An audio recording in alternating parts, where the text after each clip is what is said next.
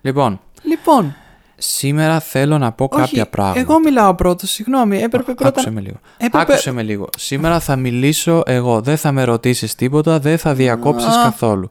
Με προβλημάτισε πάρα πολύ αυτό που έγινε στην Ιταλία χτες, που ανέβηκε το ακροδεξιό Τι κόμμα. έγινε στην Ιταλία χτες, εγώ δεν ξέρω Ναι, κάτι. δεν θα κάτσω να σου πω. Ψάξε να βρεις. Παντού είναι, όπου πατήσεις θα το δεις τι έγινε.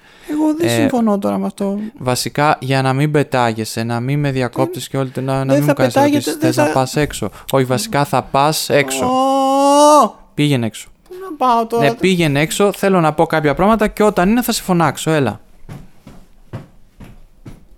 Θα ξεκινήσετε. Όχι, δεν ξεκινάω, περιμένω να φύγεις, φύγε. Ωραία.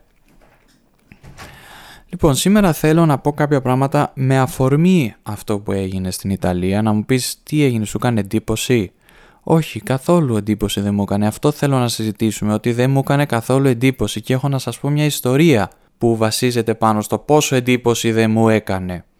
Θα πάρουμε ως αφετηρία, θα ξεκινήσουμε την ιστορία μας, τη χρονιά που ο Κάρολος Δαρβίνος εξέδωσε επιτέλους τη θεωρία του περί εξέλιξης και φυσικής επιλογής. Μια θεωρία την οποία σχημάτιζε για 10 και παραπάνω χρόνια πριν τελικά τη φέρει στο φως της, της δημοσιότητας. Οι λόγοι που δεν τολμούσε να τη δημοσιοποιήσει ήταν πολλοί. Ήξερε ότι με μια τέτοια θεωρία θα προκαλούσε τεράστιες αντιδράσεις. Θα ερχόταν σε σύγκρουση με την καθιστική κοινωνική, πολιτική και επιστημονική τάξη.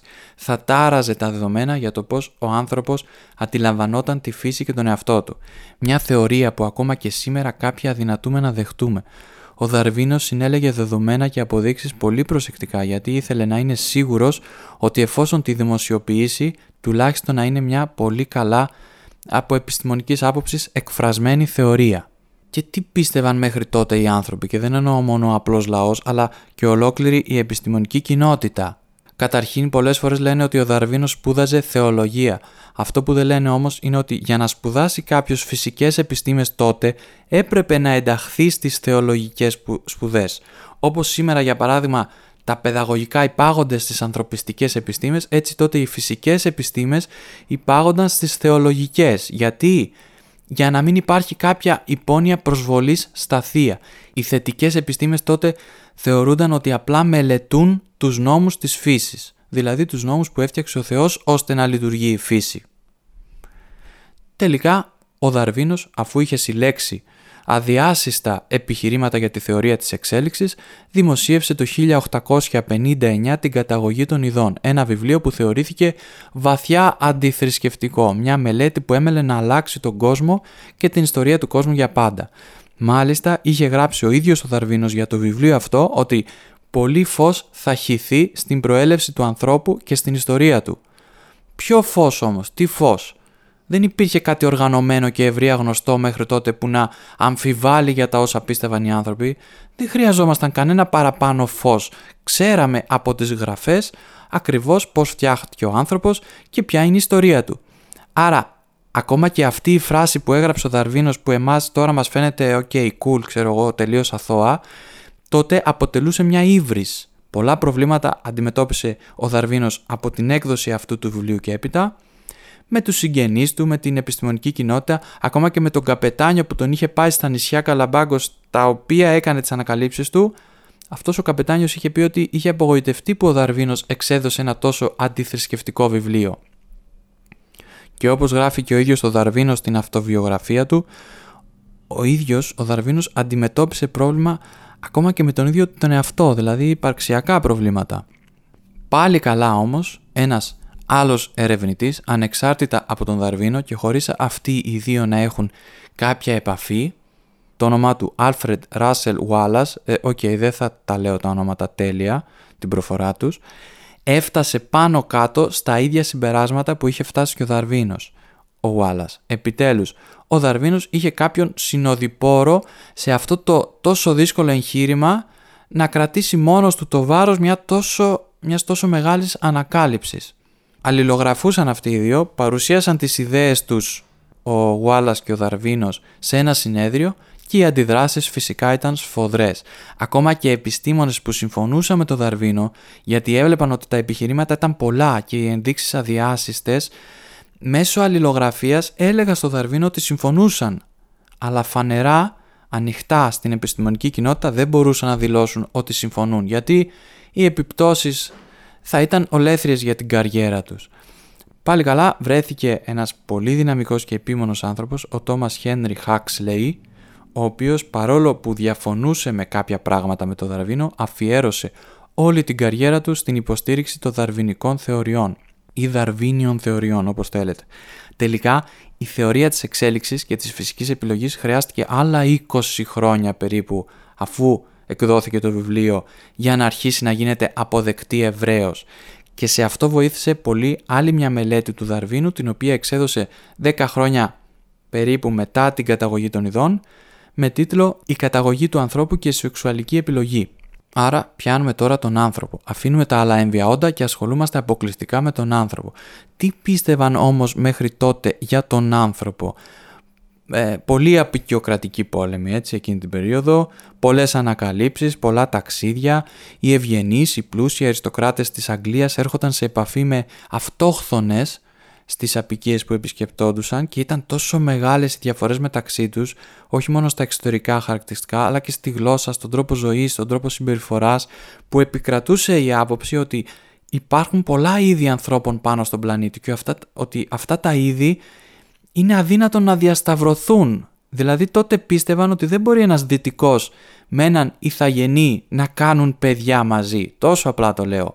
Ότι είναι διαφορετικά είδη θεωρούσαν τους ανθρώπους, τους λαούς στη γη του Πυρός, στο άκρο της Νότιας Αμερικής, άγριους, πρωτόγονους, πρωτοζωικούς. Δεν μπορούσαν να διανοηθούν ότι οι Ευρωπαίοι και οι Ιθαγενείς έχουν κάτι κοινό μεταξύ τους. Και αυτό δεν αποτελούσε κάποια ρατσιστική ιδεολογία Ακόμα και ο Δαρβίνος που είχε εκδώσει την καταγωγή του ανθρώπου όπως την ξέρουμε μέχρι και σήμερα πάνω κάτω, το ίδιο πίστευε. Ήταν έτσι διαμορφωμένη η σκέψη τους, όσο και αν μας φαίνεται περίεργο εμάς τώρα αυτό. Αυτό το οποίο είχαν, στο οποίο είχαν μετατοπίσει λίγο τη σκέψη τους ήταν ότι ίσως με, με σκληρή εκπαίδευση αυτοί οι θαγενείς, αυτοί οι πρωτόγονοι θα μπορούσαν να εξανθρωπιστούν, να γίνουν άνθρωποι.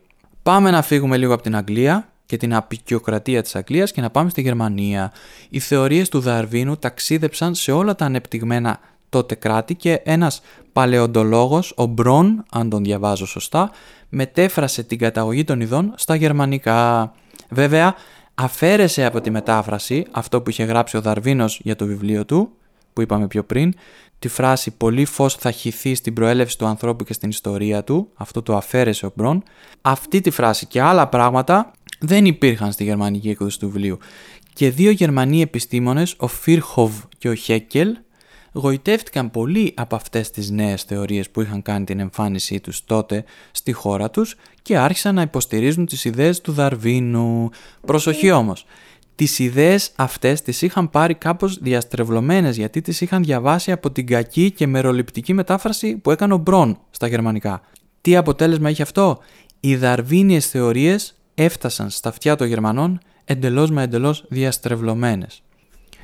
Και εδώ να κάνω μια παρένθεση και να πω ότι όταν βγαίνει κάτι τόσο νέο, μια ιδέα τόσο νέα που ταράσει οτιδήποτε γνωρίζουμε για τη φύση και τον ίδιο μας τον εαυτό, είτε θα την απορρίψουμε κατευθείαν, είτε εφόσον θα βρεθούμε στο κατόφλι νέων γνώσεων και θα νιώσουμε μια τεράστια ανασφάλεια, θα προσπαθήσουμε κάπως να εντάξουμε αυτές τις νέες πληροφορίες στην ήδη κεκτημένη γνώση μας.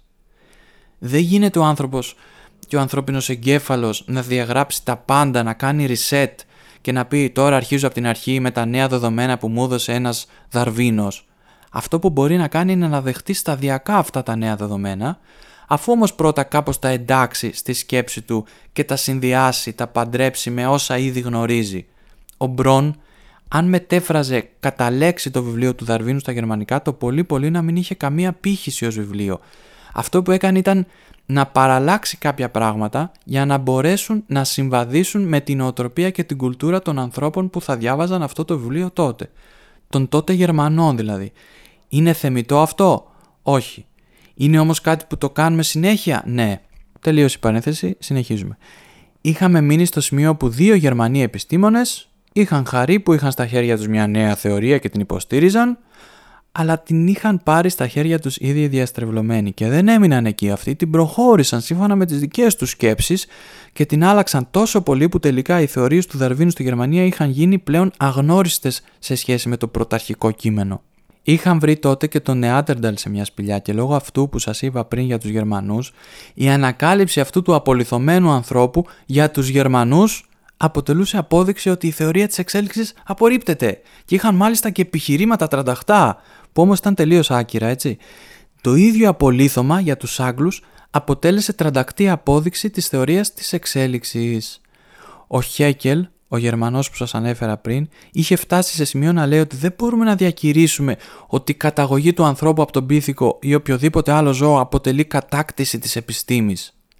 Για να καταλάβουμε καλύτερα τη σκέψη αυτή του Χέκελ πρέπει να δούμε και τις επικρατούσες απόψεις γενικά της εποχής τότε. Ποια ήταν τα ρεύματα σκέψης τότε στη Γερμανία. Αλλά για να το κάνουμε αυτό πρέπει να κάνουμε μια τεράστια αναδρομή στις περιόδους σκέψης της ανθρωπότητας που θα θέλαμε άλλα 13 επεισόδια μόνο γι' αυτό. Προσπαθούμε εδώ να είμαστε όσο συνοπτικοί γίνεται, χωρίς όμως να χάνουμε τις σημαντικές πληροφορίες αν είναι δυνατόν. Ο Φίρχοβ και ο Χέκελ είτε ηθελημένα είτε άθελά τους, ε, δεν προλαβαίνουμε να κάνουμε δίκη προθέσεων τώρα, έφτασαν σε ένα σημείο να υποστηρίζουν την ανωτερότητα της άριας φυλής, της σκανδιναβικής φυλής που θεωρούσαν ότι είναι δυνατή, ευφυής, ηθική και γενναία. Σας θυμίζει κάτι αυτό; Φυσικά, ένας ιστορικός έχει γράψει ότι το βιβλίο του Χέκελ με τίτλο «Η φυσική ιστορία της δημιουργίας και τα ενίγματα του κόσμου» παραφράστηκες και σε πολλά σημεία αντιγράφηκε επακριβώς από ποιον, έλα πάμε, από ποιον, Από το Χίτλερ! εσύ τώρα φύγε. Λοιπόν, από το Χίτλερ, σωστά. Βέβαια, πίσω στην Αγγλία τα πράγματα δεν πήγαιναν και πολύ καλύτερα με τη μοίρα των θεωριών του Δαρβίνου, έτσι. Ο Χέρμπερτ Σπένσερ, ο Σάμνερ, ο Γκαλτόν, ο Πίρσον, βλέποντας τη φτώχεια, την εγκληματικότητα, την αδικία, τη βία που επικρατούσε στη χώρα τους, προσπάθησαν να φτιάξουν ένα πρόγραμμα, μια ιδέα, ένα κάτι επιστημονικό που θα μπορούσε κάπως να εφαρμοστεί ώστε ο κόσμος να γίνει λίγο καλύτερος. Ήξεραν πολύ καλά ότι αν επιλέξεις τεχνητά και συνειδητά κάποια χαρακτηριστικά, μπορείς να φτιάξεις ολόκληρες γενιές οργανισμών που να έχουν αυτά τα χαρακτηριστικά που θες. Το έκαναν στα φυτά εδώ και πολλά χρόνια αυτό, το έκαναν ακόμα και στα σκυλιά. Ήθελαν σκυλιά με μικρότερο τρίχωμα, ήθελαν σκυλιά με υψηλότερα πόδια; Ή μικρότερο σώμα, τα διασταύρωναν με τέτοιο τρόπο ώστε να βγει η ράτσα που ήθελαν επακριβώς. Πολύ απλό. Γιατί λοιπόν να μην εφαρμόσουν αυτή την τεχνική και αυτή την ιδέα και στον άνθρωπο; Εφόσον ξέρουν ότι δύο γονείς με γαλάζια μάτια, μάλλον θα γεννήσουν παιδί με γαλάζια μάτια. Δύο γονείς με μαύρα μαλλιά, κατά πάσα πιθανότητα θα γεννήσουν παιδί με μαύρα μαλλιά. Μήπως είπαν, μήπως δύο γονείς, ξέρω εγώ, μ, έξυπνοι, γεννήσουν ένα έξυπνο παιδί; Ή μήπως δύο γονείς, μ, φτωχοί, γεννήσουν ένα φτωχό παιδί; Καταλαβαίνετε τι άρχισε να γίνεται. Αυτό που ήταν μια βιολογική καθαρά θεωρία, σιγά σιγά άρχισε να γίνεται πολιτισμική. Μήπως τα βάσανα και οι συμφορές που μαστίζουν τον άνθρωπο οφείλονται ακριβώς το ότι χαζοί άνθρωποι συνεχίζουν να γεννούν χαζά παιδιά. Με άλλα λόγια, η ευφυΐα και ο χαρακτήρας θεώρησαν ότι είναι όσο κληρονομήσιμα είναι και το χρώμα των μαλλιών, το ύψος, τα χρώματα των ματιών κτλ. Τους κατακρίνουμε; Σήμερα, σαφώς. Τότε όμως το μόνο που ήθελαν να κάνουν είναι να διορθώσουν τα πράγματα, όχι να τα κάνουν χειρότερα. Και είχαν και τις εργασίες του Μέντελ, που ο κακομύρης ο Μέντελ απλά έκανε πειράματα στα φυτά και απέδειξε την κληρονομικότητα, είχαν αυτές τις εργασίες ως απόδειξη ότι η κληρονομικότητα αφορά και στοιχεία του χαρακτήρα και τη συμπεριφορά του ανθρώπου. Πώς ονομάστηκε αυτή η επιστήμη που ήθελε τόσο καλό να κάνει στον κόσμο, να τον απαλλάξει από τα βάσανά του με το να παράγει ανθρώπους ολοένα και πιο έξυπνους, ολοένα και καλύτερους, ονομάστηκε ευγονική. Και αυτόματα μας έρχεται το ερώτημα, αν θέλουμε να φτιάξουμε καλύτερους ανθρώπους, ξέρουμε τον τρόπο, ε, ποιους ανθρώπους θα πάρουμε ως πρότυπο, δεν πρέπει κάπως να τους ξεδιαλέξουμε. Αν ήσασταν ε, ε, εκείνη την εποχή ο παδός της Ευγονικής, έτσι, στην Αμερική, Αμερικάνος, και είχατε και δύο-τρεις σκλάβους που ξέρουμε πολύ καλά τι χρώμα θα είχε το δέρμα των σκλάβων σας και ήσασταν και πλούσιοι γιατί να ήσασταν φτωχοί μεροκαματιάριδες και να ασχολείστε με την ευγονική και άλλες νέες επιστημονικές θεωρίες του τότε μάλλον δύσκολο. Άρα πάω στοίχημα ότι θα λέγατε ότι πρέπει να αρχίσουμε να αναπαράγουμε καλούς Αμερικάνους. Αν ήσασταν οπαδό της ευγονικής εκείνη την εποχή στη Γερμανία, θα λέγατε ότι πρέπει να φτιάξουμε καλύτερους Γερμανούς. Και έτσι, μέχρι τα πρώτα χρόνια του 20ου αιώνα, η θεωρία της προέλευσης των ειδών, από την οποία ξεκινήσαμε, είχε δώσει τη θέση της στην επιστήμη της ευγονικής. Οι θεωρίες του Δαρβίνου είχαν διαστευλωθεί τόσο πολύ που είχαν καταντήσει να είναι απλά ένας κοινωνικός δαρβινισμός, για τον οποίο μιλήσαμε στο επεισόδιο 2, δεν θα το αναλύσουμε εδώ. Στην Αμερική έκαναν πειράματα ευγονικής και άρχισαν να έχουν μια πολιτική επηρεασμένη από τις θεωρίες της ευγονικής με αποτέλεσμα να αρχίσουν να βλέπουν τον άνθρωπο με βάση το κληρονομικό του ιστορικό – Είχε αριστοκράτες γονείς, είχε φτωχούς γονείς, είχε χαζούς γονείς, είχε πλούσιους γονείς. Ο Πλέτς στην Αμερική επινόησε τον όρο φιλετική υγιεινή, μία αρχή που θα καθοδηγούσε την κυβερνητική δράση με βάση το καλό της φυλής και όχι του ατόμου. Ποια φυλής; Ε, στην Αμερική της Αμερικάνικης φυλής. Ποια θεωρούταν η Αμερικάνικη φυλή τότε; Άστα να πάνε, μην το πιάσουμε αυτό το θέμα δεν έπρεπε να επιτρέπεται στα αδύναμα στοιχεία να ευημερούν και άρα άνθρωποι που είχαν αδύναμα στοιχεία στο χαρακτήρα τους δεν έπρεπε να, να κάνουν παιδιά. Ποιος άλλος υιοθέτησε την ιδέα της φιλετικής υγιεινής; Σας αφήνω να μαντέψετε. Έλα. Σας δίνω και ένα hint στην χώρα της Γερμανίας. Βέβαια, το ναζιστικό κόμμα. Μαζί με τη μακρά ιστορία του αντισημιτισμού στην Ευρώπη και στη Γερμανία ειδικότερα, Μαντέψτε τι έγινε μετά ακριβώς. Το ολοκαύτωμα. Με βάση αυτές τις ιδέες ο Χίτλερ εφάρμοσε το σχέδιό του που το ονόμασε τελική λύση και δεν χρειάζεται να επεκταθούμε σε αυτό, όλοι ξέρουμε τη συνέχεια και τις επιπτώσεις. Ωραία. Και τι έγινε με την ευγονική ως επιστήμη μετά το Β' Παγκόσμιο Πόλεμο; Έγινε αυτό ακριβώς, ο Β' Παγκόσμιος Πόλεμος. Δηλαδή, αφού μαθεύτηκαν στον υπόλοιπο κόσμο τα εκτρώματα των ναζιστών, τα στρατόπεδα συγκέντρωσης, τα πειράματα σε ανθρώπους, όλες οι θηριωδίες που έγιναν στην ναζιστική Γερμανία, ε, ο επιστημονικός κόσμος κάπου είπε «Όπα, όπα ρε παιδιά, μήπως το πήραμε κάπου λάθος, μήπως πρέπει να το πάρουμε αλλιώς, μήπως τα ισοπεδώσαμε όλα και φτάσαμε στον πάτο τον απόπατο». Φυσικά και φτάσαμε. Κάποιες επιστημονικές ανακαλύψεις στη βιολογία βοήθησαν. Ανακαλύψαμε και το γονίδιο, ή μάλλον το είχαμε ανακαλύψει το γονίδιο, ε, και πριν τους παγκόσμιους πολέμους, αλλά μάλλον ήταν η ώρα από το 1945 και μετά κάπως κάποια πράγματα να τα ξαναδούμε, για κάποια να αναθεωρήσουμε και το πιο σημαντικό, να βάλουμε κάποια όρια επιτέλους. Ε, καλά, μη χαίρεστε και πολύ, η ιστορία δεν έχει happy end. Το happy end εμείς είμαστε, έτσι. Αν εμείς το 2022 θεωρούμαστε τέλος καλό, όλα καλά, τότε βράστα χαρά λαμπέ. Και συνεχίζουμε μετά το τέλος του Δεύτερου Παγκοσμίου Πολέμου έκατσαν σε ένα ολοστρόγγυλο τραπέζι και αποφάσισαν να φτιάξουν έναν ειδικό φορέα με αποκλειστική αρμοδιότητα, ακούστε τώρα, την προώθηση της ειρήνης και της διεθνούς συνεργασίας με στόχο την προστασία του περιβάλλοντος, της φύσης, την εκπαίδευση και την ευημερία των ανθρώπων, την ανταλλαγή ιδεών και την πρόοδο της επιστήμης για το καλό της ανθρωπότητας. Καλά θα πάει κι αυτό, ε. Σας το είπα, δεν έχει happy end. Πώς ονόμασαν αυτόν το φορέα; UNESCO. Αυτή η UNESCO λοιπόν, ε, που αξίζει να πούμε ότι είχε πρώτο εκτελεστικό ε, γραμματέα τον Julian Huxley, σας θυμίζει κάτι, ναι, ήταν ο εγγονός του άλλου Huxley που είπαμε στην αρχή.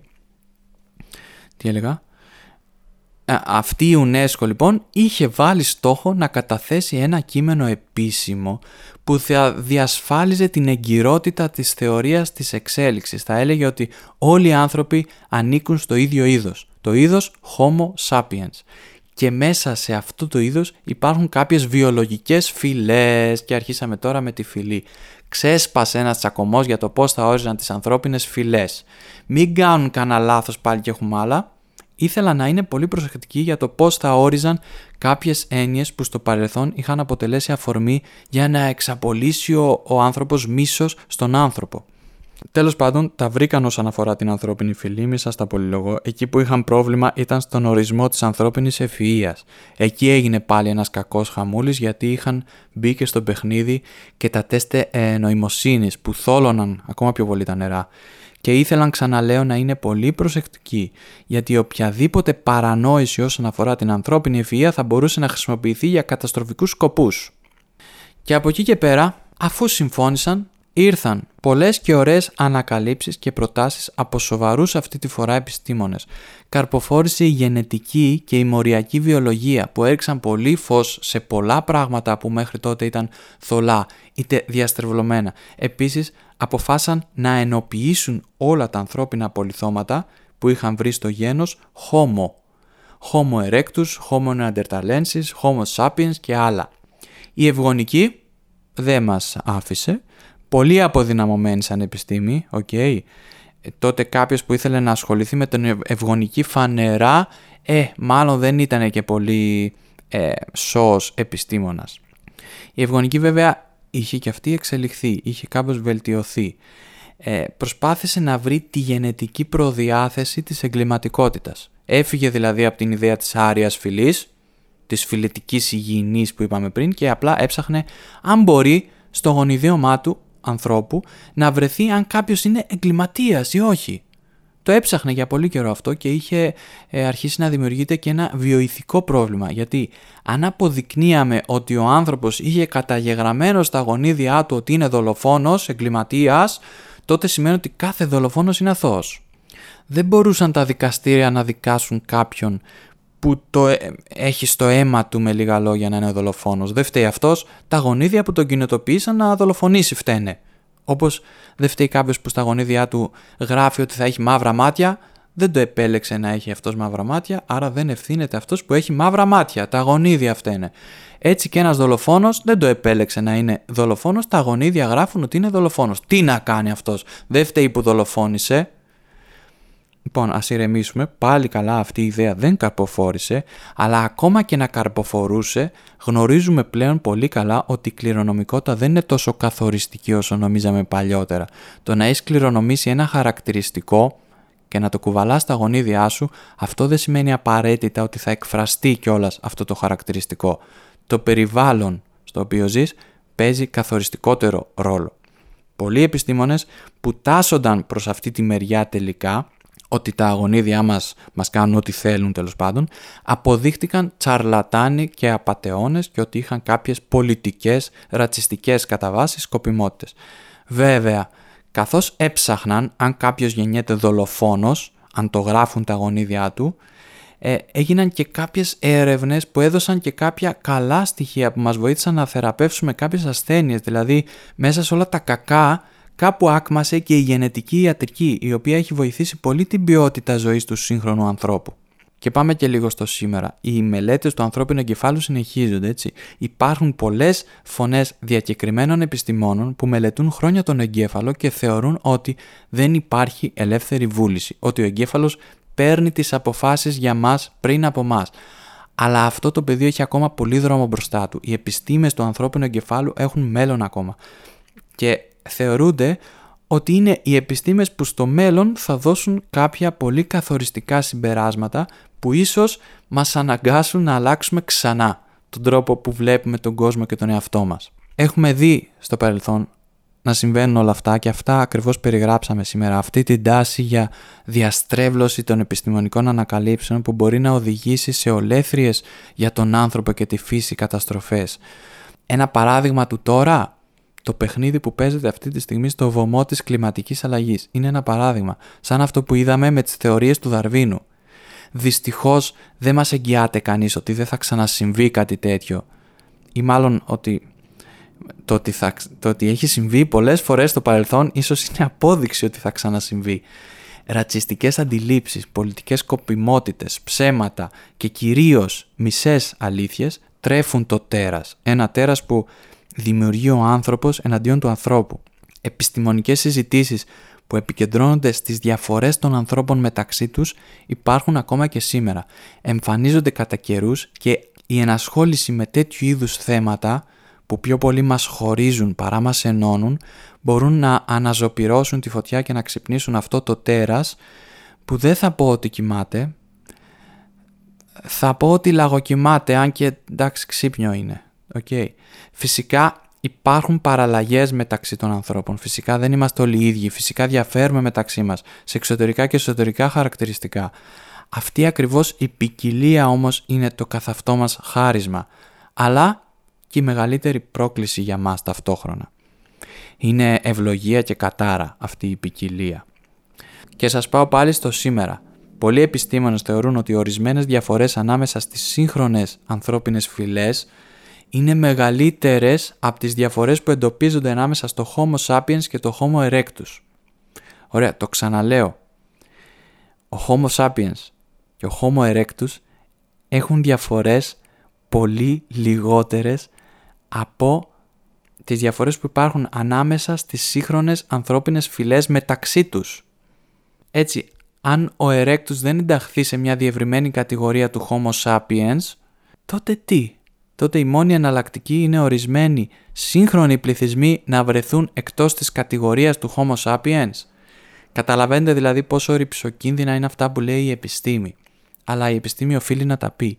Όπως ο Δαρβίνος πριν 163 χρόνια εξέφρασε μια θεωρία που έμελε να αλλάξει την ανθρώπινη σκέψη για πάντα, έτσι και σήμερα ίσως διαμορφώνονται θεωρίες που όσο και αν πάνε κόντρα σε αυτά που ξέρουμε, σε αυτά που εμπιστευόμαστε, πρέπει να τις δεχτούμε για να πάμε ένα βήμα παραπέρα. Αλλά αυτό το βήμα να είναι πολύ προσεκτικό, γιατί το έργο το έχουμε ξαναδεί και γνωρίζουμε πολύ καλά ότι όταν ο άνθρωπος φτάνει στο κατόφλι νέων γνώσεων, νιώθει τεράστια ανασφάλεια. Όταν ο άνθρωπος μαθαίνει κάτι καινούριο και ειδικά κάτι που πάει κόντρα με όλα όσα ήξερε πριν, νιώθει τεράστια ανασφάλεια και όταν ο άνθρωπος νιώθει ανασφάλεια, τότε μπορεί να προκαλέσει τεράστιες καταστροφές πρώτα απ' όλα στον ίδιο του τον εαυτό. Ως είδος, εμείς οι Homo sapiens, εμείς οι άνθρωποι, πρέπει να αναλάβουμε τις ευθύνες μας για τις συμπεριφορές μας. Όπως καλείται να κάνει ένα παιδί όταν μεγαλώνει. Να αναλαμβάνει σιγά σιγά τις ευθύνες για τις πράξεις του. Ή αν δεν μπορούμε να αναλάβουμε τις ευθύνες και βλέπουμε ότι το έργο παίζεται ξανά και ξανά και ξανά, τότε θα πρέπει να συνειδητοποιήσουμε κάτι ακόμα πιο δύσκολο. Ότι μάλλον δεν μπορούμε να οριμάσουμε. Καλύτερα να αναλάβουμε τις ευθύνες μας παρά να αποδεχτούμε ότι δεν μπορούμε να οριμάσουμε. Αλλά ας, ας προτιμήσουμε την αισιοδοξία και ας πούμε ότι απλά ο άνθρωπος πρέπει να μεγαλώσει και καθώς μεγαλώνει θα κάνει πάρα πολλά λάθη ακόμα μέχρι να οριμάσει. Τελειώσατε κύριε Γλάφκο. Άκουγε το σύνορα. Έχει κολλήσει τη, τη μούρη σου στην πόρτα. Τι να κάνω, να πω τώρα; Όχι, να μην πεις. Γιατί, θέλω να ακούσω τι λέγατε. Το άκουσες προφανώς. Δεν άκουσα. Θα τα ακούσεις όπως όλοι, στο Spotify, στο Apple Podcast. Να πω να χαιρετήσω τον κόσμο. Όχι, θα χαιρετήσω μόνος μου σιγά. Λοιπόν, γεια σας. Γεια σας.